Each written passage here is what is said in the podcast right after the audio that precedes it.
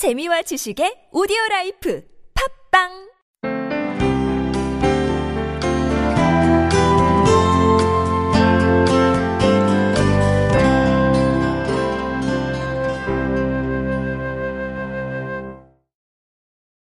그래요. 오늘 제가 들어온 질문이 두 개밖에 없는데 보니까 에, 질문을 한번 읽고 에, 답변을 드리도록 하겠습니다. 첫 번째 질문인데요. 안녕하세요, 목사님. 네, 하나님께서 각자에게 특별히 맡기신 사명이 존재하는 것인지, 에, 개인의 선택으로 맡겨 두신지 어떤 것인가요? 만약 하나님의 사명을 인지하고 살아가는 과정 중에 에, 고난이 닥쳐오면 어떻게 현명하게 극복해야 할까요? 하나님께서 각자에게 소명을 주셨죠. 저는 그 각자의 소명을 발기 전에 하나님께서 여러분들이 왜 성경을 보셔야 하는 거니까 일반적인 소명이 있어요.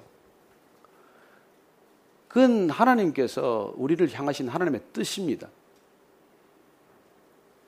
하나님의 뜻을 우리가 분명히 먼저 알면 보편적인 사명을 먼저 깨닫게 되는 것이죠. 어, 그래서 그렇게 여러분들이 창세기부터 쭉 한번 읽어가 보면 하나님께서는 처음부터 시종 우리를 향해서 거룩하라고 말씀하십니다. 행복하라고 말하지 않아요? 거룩하라고 말씀하십니다. 돌이키라고 말씀하세요.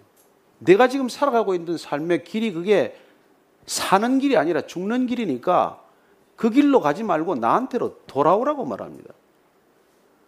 그리고 하나님께서 나를 알라고 말해요. 나를 위해서 무슨 일을 하라는 게 아닙니다. 먼저 나를 아는 게 중요하니까 나를 알라고 말해요. 그리고 사랑하라고 말합니다. 서로 사랑해라. 서로 사랑해라. 그리고 그리고 또 하나 되라고 말합니다. 우리를 통해서.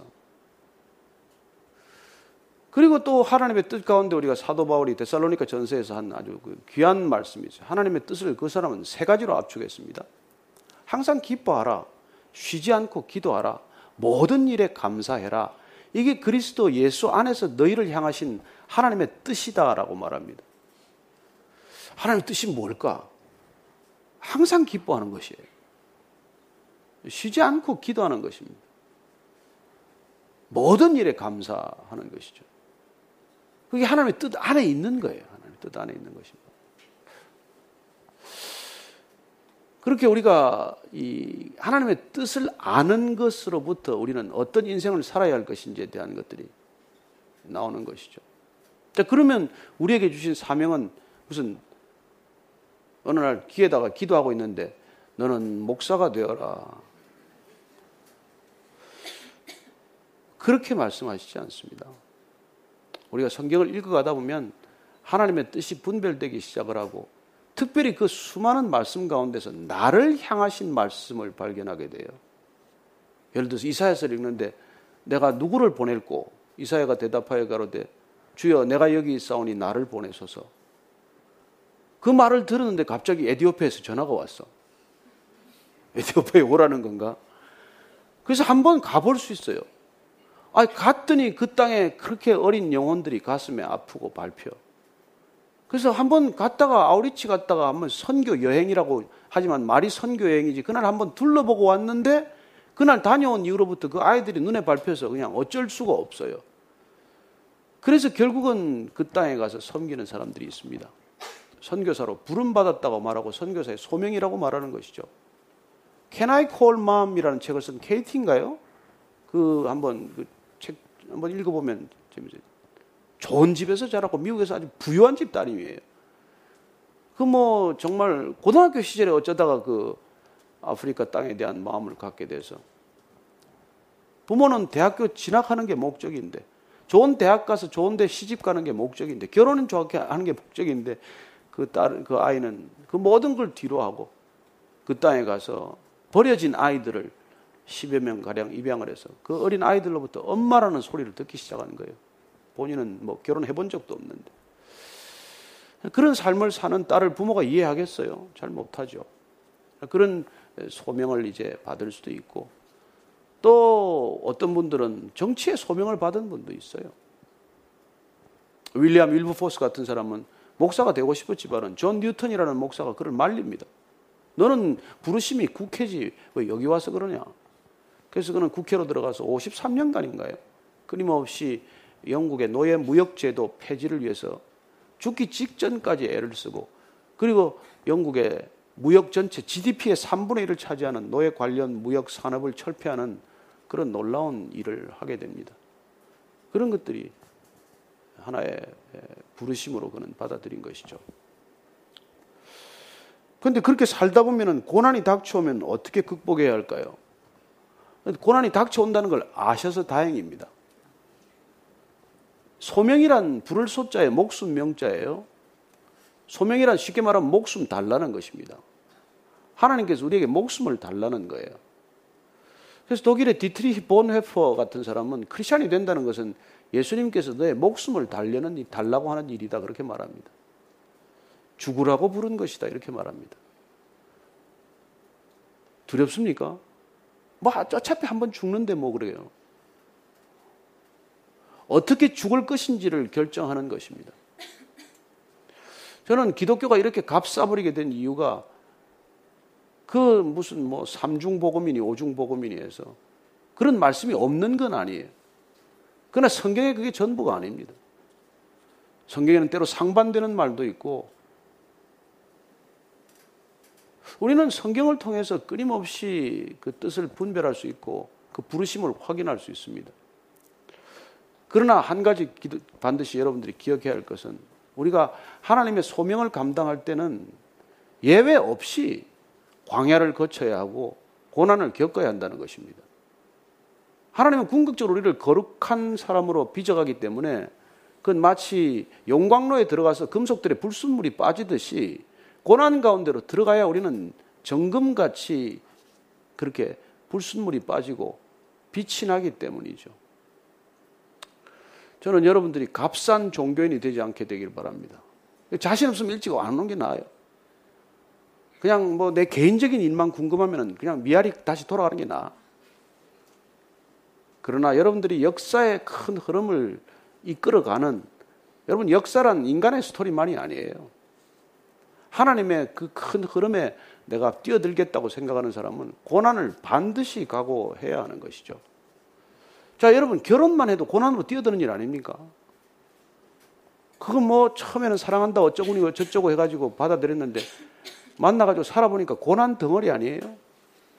자식 낳으면 좋을 줄 알았는데 잠시 좋지. 그게 뭐 평생 고생 아닙니까? 그러나 그 모든 고난들이 견뎌지는 까닭은 내가 사랑이 있을 때고 그것이 나에게 주어진 하나의 소명으로 받아들여질 때죠. 그래서 여러분들이 이 소명과 고난은 불가분이라는 것을 알고 어, 들어가기를 바랍니다. 저렇게 악기 우리가 소리 아름답게 들었지만 저 악기 하나 하겠다고 말이 그렇지 몇십 년간 저게 뭡니까? 저 매일 저 바순 저 대포처럼 생긴 거 들고 다니면서 저거 여러분 어디 가기가 쉽습니까? 지난번 터키 갈 때 우리 전지현 자매 첼로 들고 왔는데 그 첼로 뭐 그 격분했어요. 저도 격분했어요. 아니 골프 채는 짐 그 저기 오바 차지가 없는데 첼로는 오바 차지를 40 몇만 원 물은 거예요. 어떻게 악기는 그 짐으로 치고 골프 채는 그냥 짐 취급도 안 합니까? 우리는 그런 세상을 사는 거예요. 그 첼로 그 악기를 들고 그렇게 고난의 길을 간 거예요.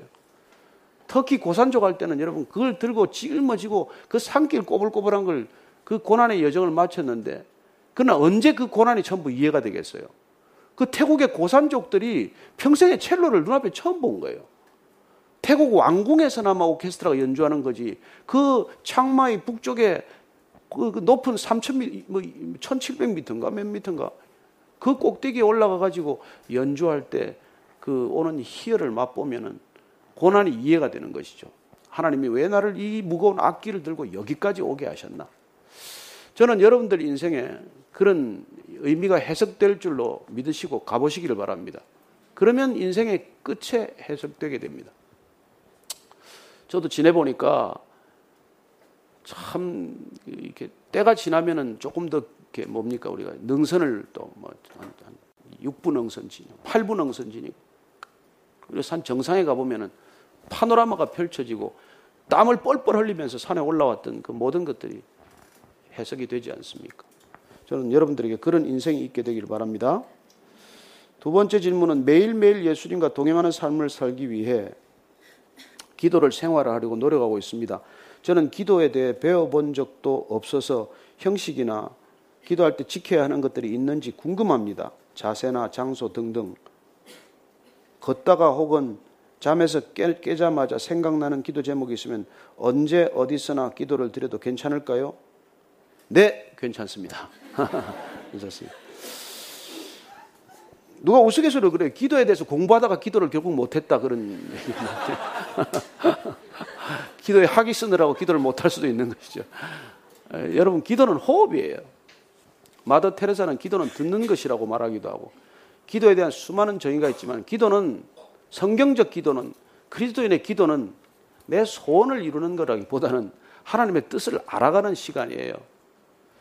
그래서 예수님께서 주기도문이라는 걸 가르쳐 주지 않았습니까? 주기도문이란 주가 가르쳐 주신 기도인데 주 기도문을 매일 외우는 사람들은 그걸 주문으로 써요. 기도는 쏙 빠지고 주문이 되는 것이죠.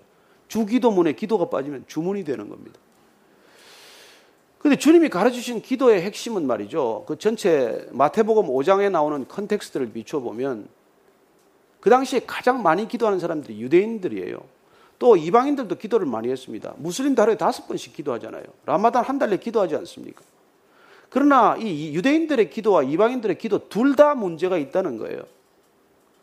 왜냐하면 궁극적으로 그건 자기 성취가 목적이기 때문입니다. 그러나 크리스천의 기도는 하나님 나라가 목적이에요. 더 조금 더 우리가 요새까지 알아듣는 말로 하면 공공의 이익이 목적입니다.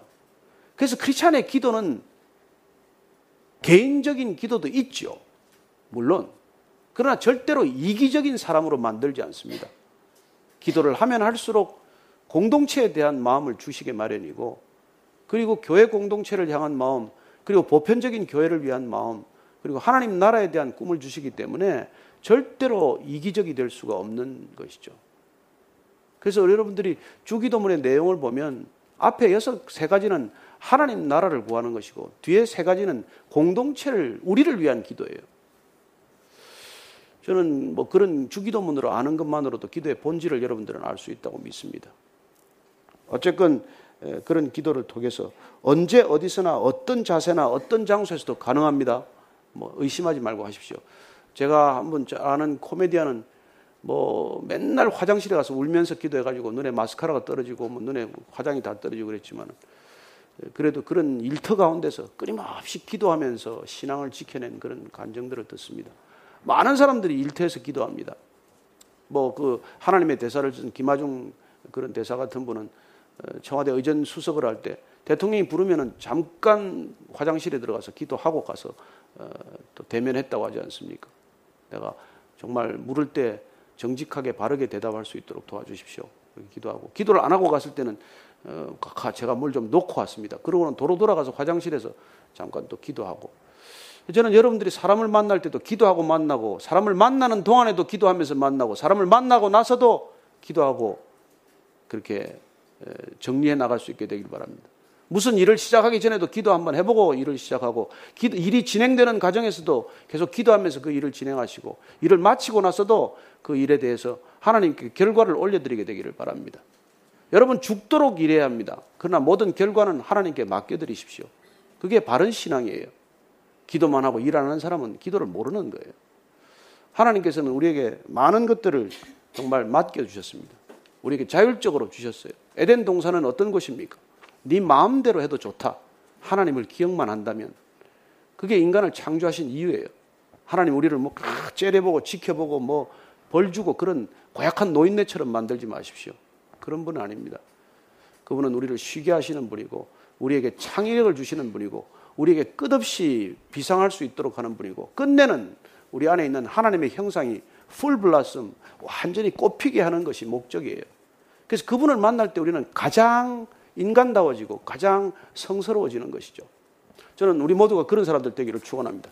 오늘 질문이 적어서 감사합니다. 기도하겠습니다. 하나님 아버지 감사합니다. 저희들에게 주신 크고 놀라운 진리의 말씀, 그 진리의 말씀이 우리를 날마다 자유롭게 하고 기쁘게 하고 한없이 창의적이 되게 하여 주옵소서.